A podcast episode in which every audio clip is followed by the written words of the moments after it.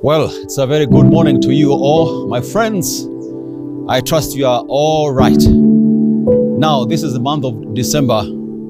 It's still quite early, but uh, I know that uh, very soon we are going to be all cheerful and uh, merry and uh, saying Merry Christmas to everyone, and that's fine.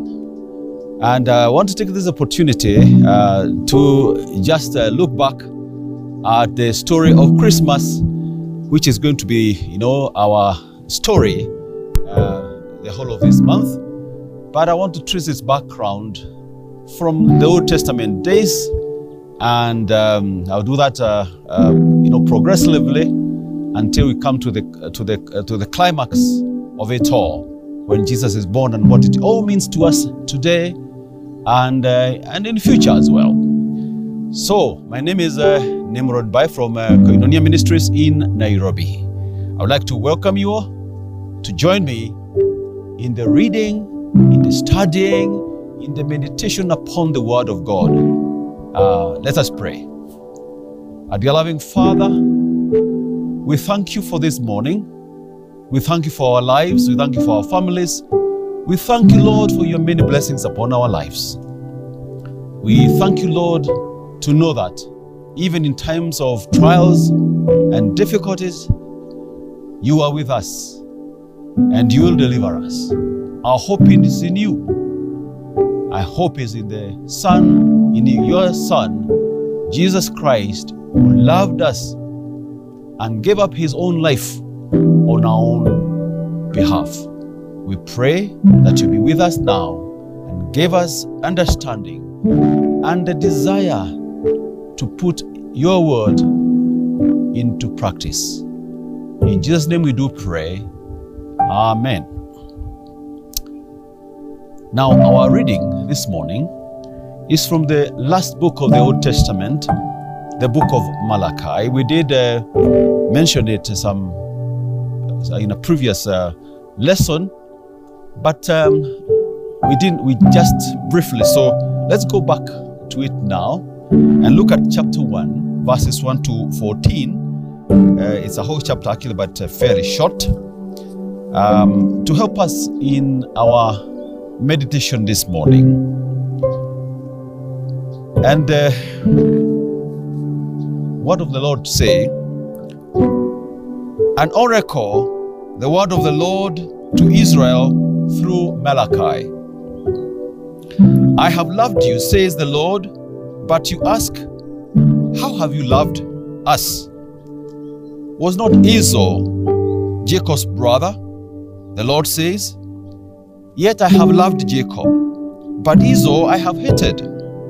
And I have turned his mountains into a wasteland and left his inheritance to the desert, desert jackals. Edom may say, Though we have been crushed, we will build, we will build, rebuild the ruins. But this is what the Lord Almighty says They may build, but I will demolish. They will be called the wicked land, a people always under the wrath of the Lord. You will see it with your own eyes, say, and say, Great is the Lord, even beyond the borders of Israel. Blemished sacrifices. A son honors his father, and a servant his master. I am a father. Where is the honor due to me? If I am a master, where is the respect due to me? Says the Lord Almighty. It is you, O priests, who show contempt for my name. But you say, How have we shown contempt to your name? You placed defiled food on my altar. but you ask, How have we defiled you? By saying that the Lord's table is contemptible. When you bring blind animals for sacrifice, is that not wrong? When you sacrifice crippled or diseased animals, is that not wrong? Try offering them to your governor. Would you be pleased with you? Would he be pleased with you? Would he accept you? Says the Lord Almighty. No. Now, now implore God to be gracious to us. With such offerings from your hands, will he accept you? Says the Lord Almighty.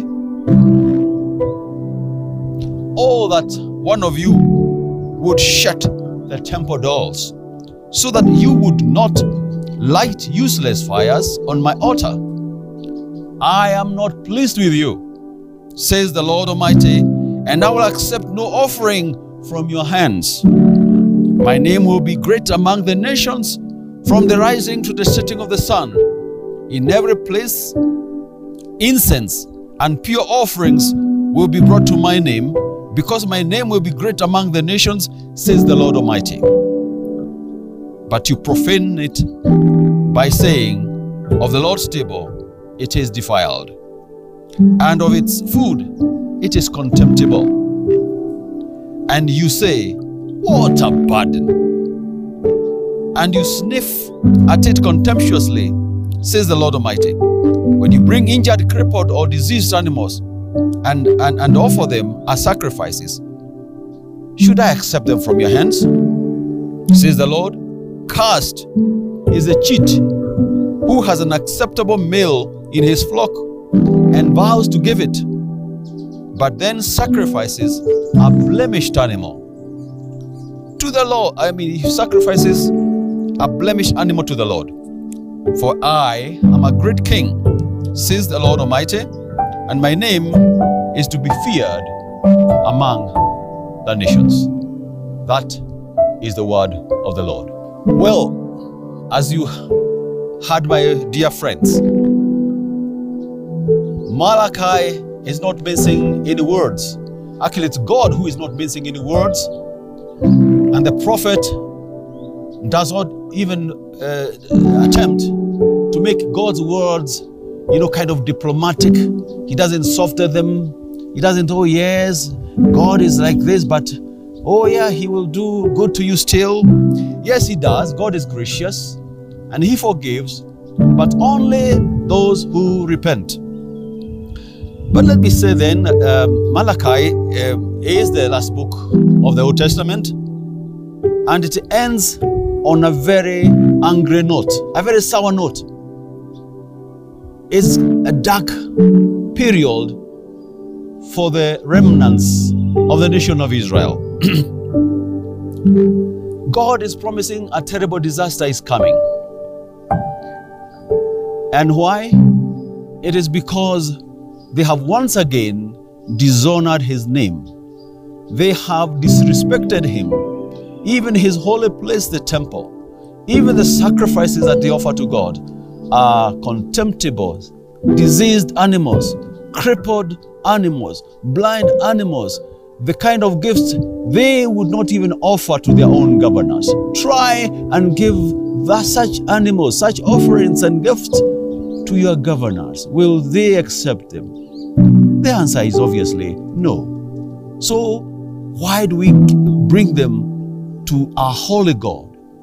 Why are holy priests accepting these diseased animals and actually sacrificing unto the Lord, knowing that He has established His standards in, in, in His law?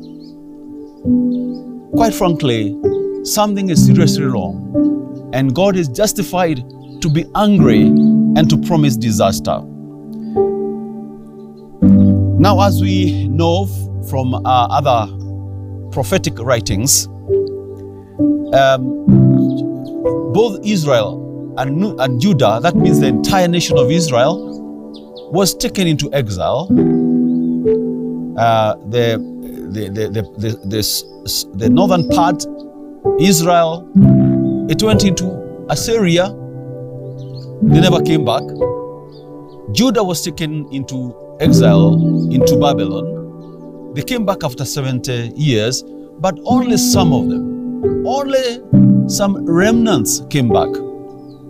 And they came, when they came back, they appeared to have learned a lesson that from now on, it appeared as if they were going to honor the Lord because they set about rebuilding the temple. They rebuilt the wall and worship was reestablished. However, it didn't take too long for them to relapse back into their old ways. The very reason that, uh, that took them to Babylon and Assyria, uh, they, they, they, they had gone back to them once again. And now they were, they were insulting God by the manner of their worship, by the manner of their sacrifices, and the attitude of both the priests and the worshippers as they came to God's holy temple.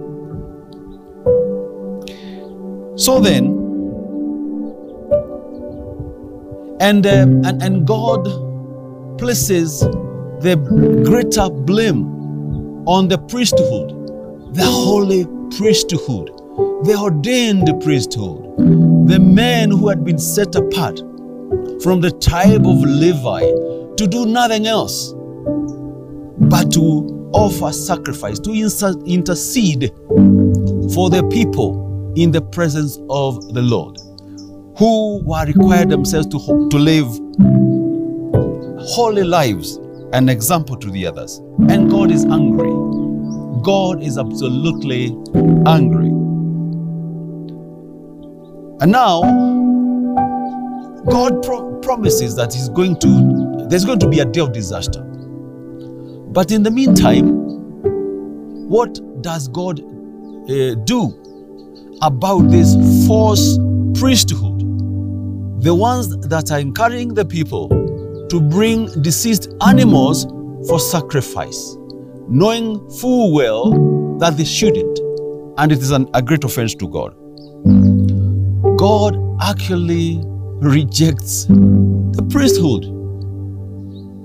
He changes the God. I, I, mean, and we know from the Old Testament, it was the New Testament that that that actually happened, but we shall come to that later on. But uh, let me let me let me say that uh, it's sad that because uh, because it is this is not the first time that the priesthood had been unfaithful.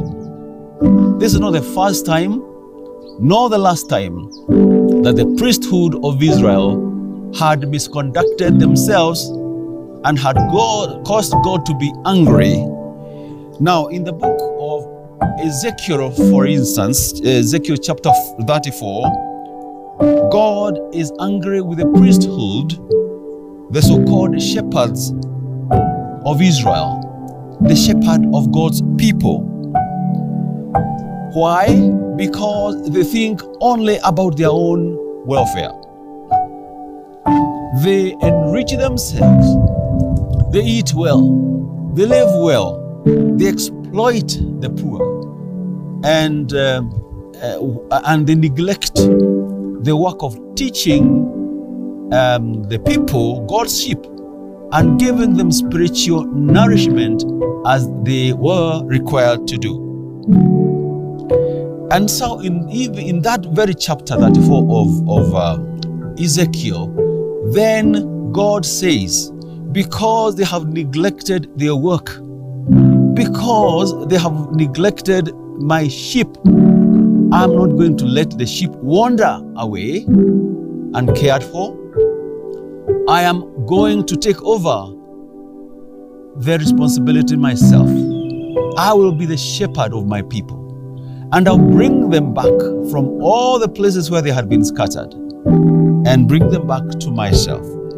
God does not need our services, my friends. It is a great privilege when God gives us an opportunity to be ministers, to be his servants, to be even to be his worshippers. He can do without us, especially because when we are disobedient, he can do away with all our worship and all our sacrifices and gifts. He has done with, uh, without it for, for, for, for thousands of years, and he can do it again. Let us be warned, even the church of Jesus Christ. Now, God did exactly what He had said He would do, which is the reason why we are celebrating Christmas. Every, we celebrate Christmas every year. For God sent His own Son, Jesus Christ, to be the shepherd of God's sheep. In John's Gospel, we read as follows, and this is Jesus speaking I am the good shepherd. The good shepherd lays down his life for the sheep. Just check the contrast. The good shepherd, Jesus, lays down his life for the sheep. But the shepherds of Israel, sac- I mean, uh, uh, God complains they eat the best the, of the sheep. But the sheep themselves remain hungry and malnourished. Jesus says, I am the good shepherd.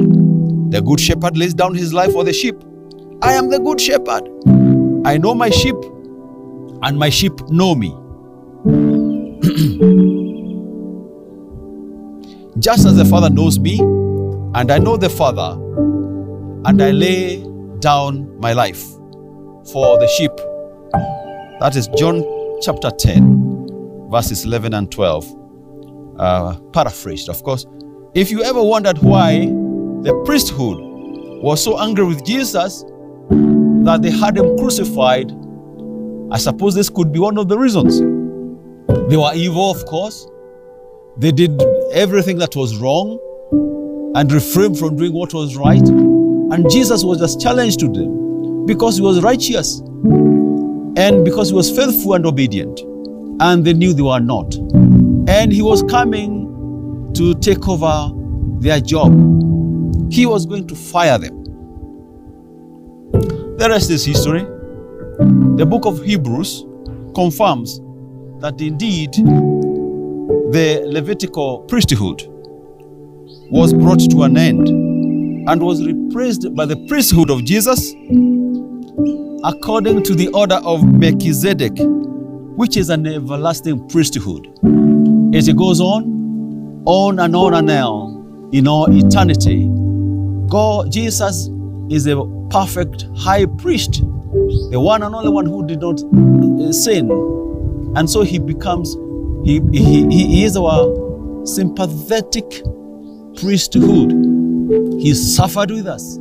He lived our kind of life and tasted the bitterness of life here on earth, our trials, our temptations, and he overcome them, including death itself. And now, uh, the one who intercedes for us in the courts of heaven is Jesus Christ Himself. I praise God for that. It things could never be better. And so, that, my friends, is enough, I think, to give meaning to, um, to our celebration of Christmas this season. Uh, let us uh, have Jesus on our thoughts as we celebrate. Now, we have noted that um, God has warned from the very beginning, from Genesis to Revelation. He has given one warning repeatedly, over and over again. You are either to worship me in righteousness or not at all. In other words, it's better to have no worship at all than to offer me fake worship. And Malachi, that is the message of Malachi, really. And there are consequences if you insist on continuing to offer me fake and false worship. There are, there are going to be terrible consequences. God has uh, always revealed that He does not accept our prayers unless, or even our gifts and our sacrifices, including our services, if we are not obedient to His moral law, if we are not living up to His expectation of us. And He says, I am holy, and therefore you must be holy. Now, within the temple, God made the high priest once in a year on the Day of Atonement in a special place called the Holy of Holies, the most holy place. And the priest himself, because he's a sinner, he's a man like anybody else, he had first of all to purify himself and put on the kind of clothes, you know, that have not uh, that are worn, were, worn only for that purpose. Now, Malachi is saying this. Wants the, the, the, the temple doors shut. And he says, I wish one of you would shut the doors. Last Sunday, Jesus was saying, Here I am, I'm standing at the door and knock. If anyone hears my voice and opens the door, I'll come into him. Now God is saying in Malachi, it is shut the doors. Shut the doors. Why? So that these defiled gifts and offerings can stop. So that this false worship can stop. I'd rather be outside than inside that temple. Right?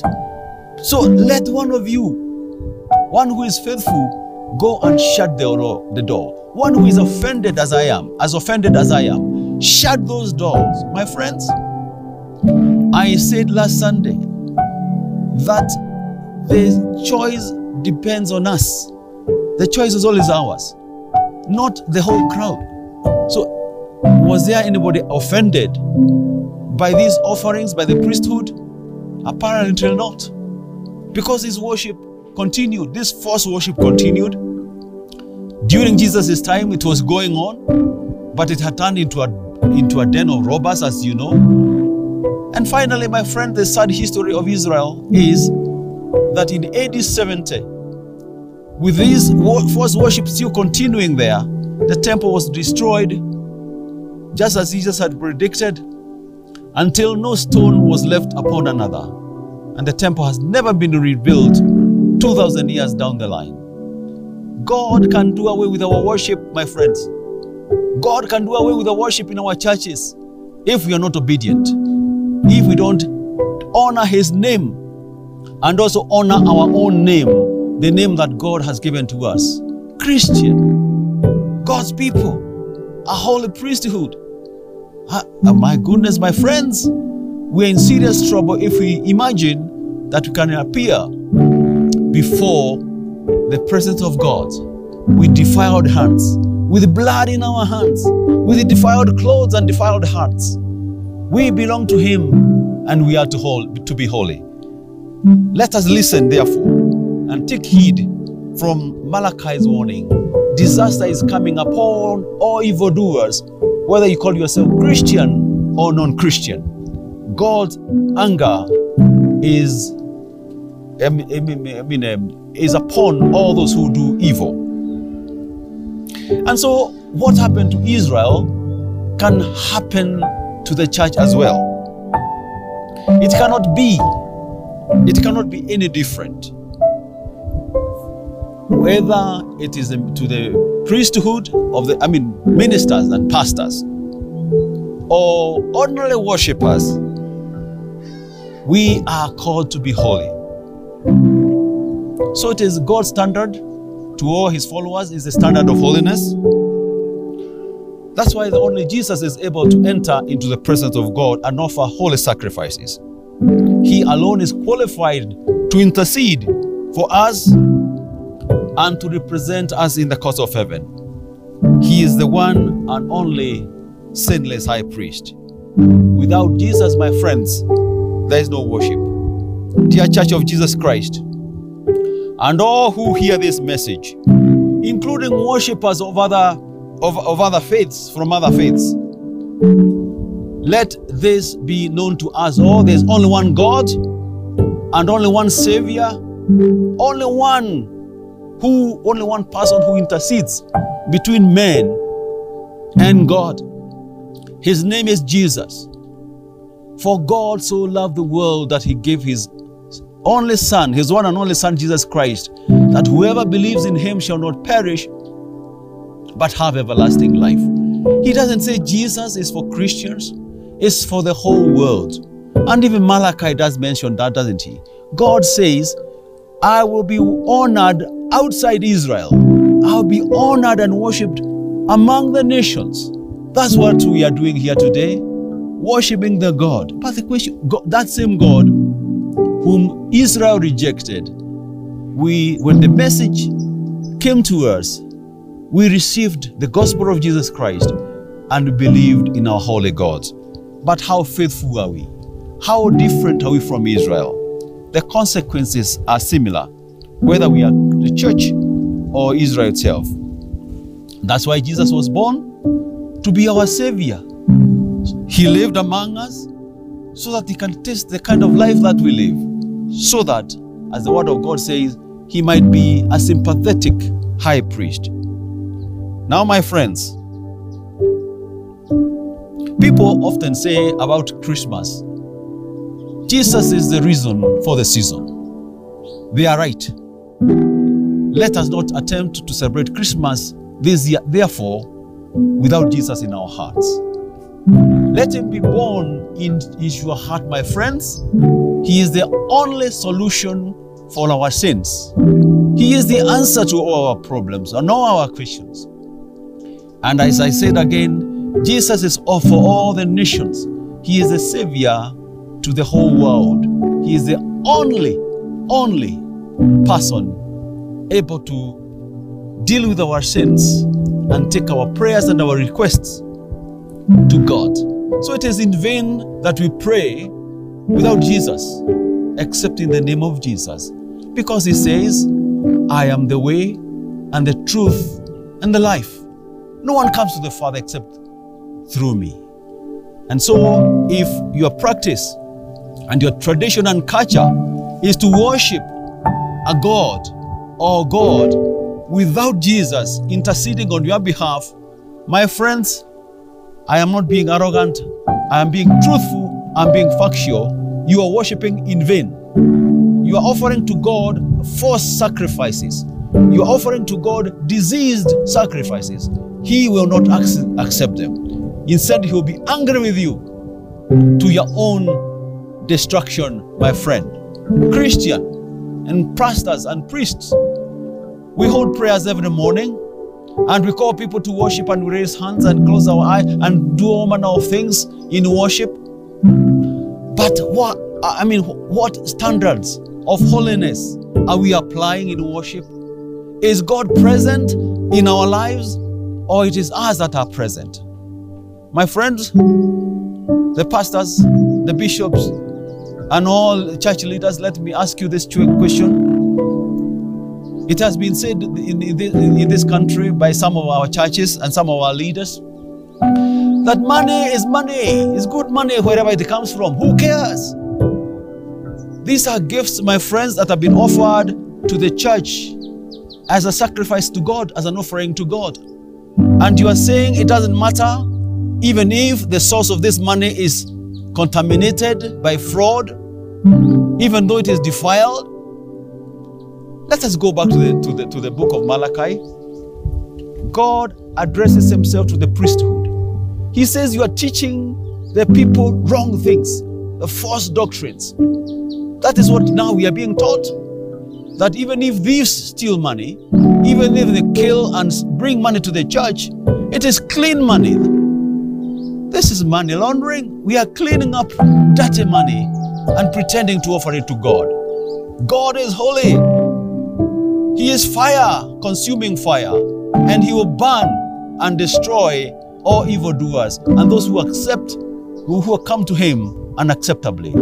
Remember the sons of Aaron? They offered a false sacrifice and they were burned by the very fire they were using for, for their ministry. False priesthood, false pastors, false bishops are among us. Let us be warned to have no, no, no association with such, my friends, and my fellow worshippers. Listen to the word of the Lord. God is angry. Don't attempt to enter into his presence with dirty hands, with defiled hearts and defiled thoughts. Clean yourself first, for we are a royal priesthood. So says uh, Apostle Peter. Let me th- therefore end by saying this. The book of Jeremiah is one of the prophets who warned uh, Israel uh, about their coming uh, exile and did not heed warning.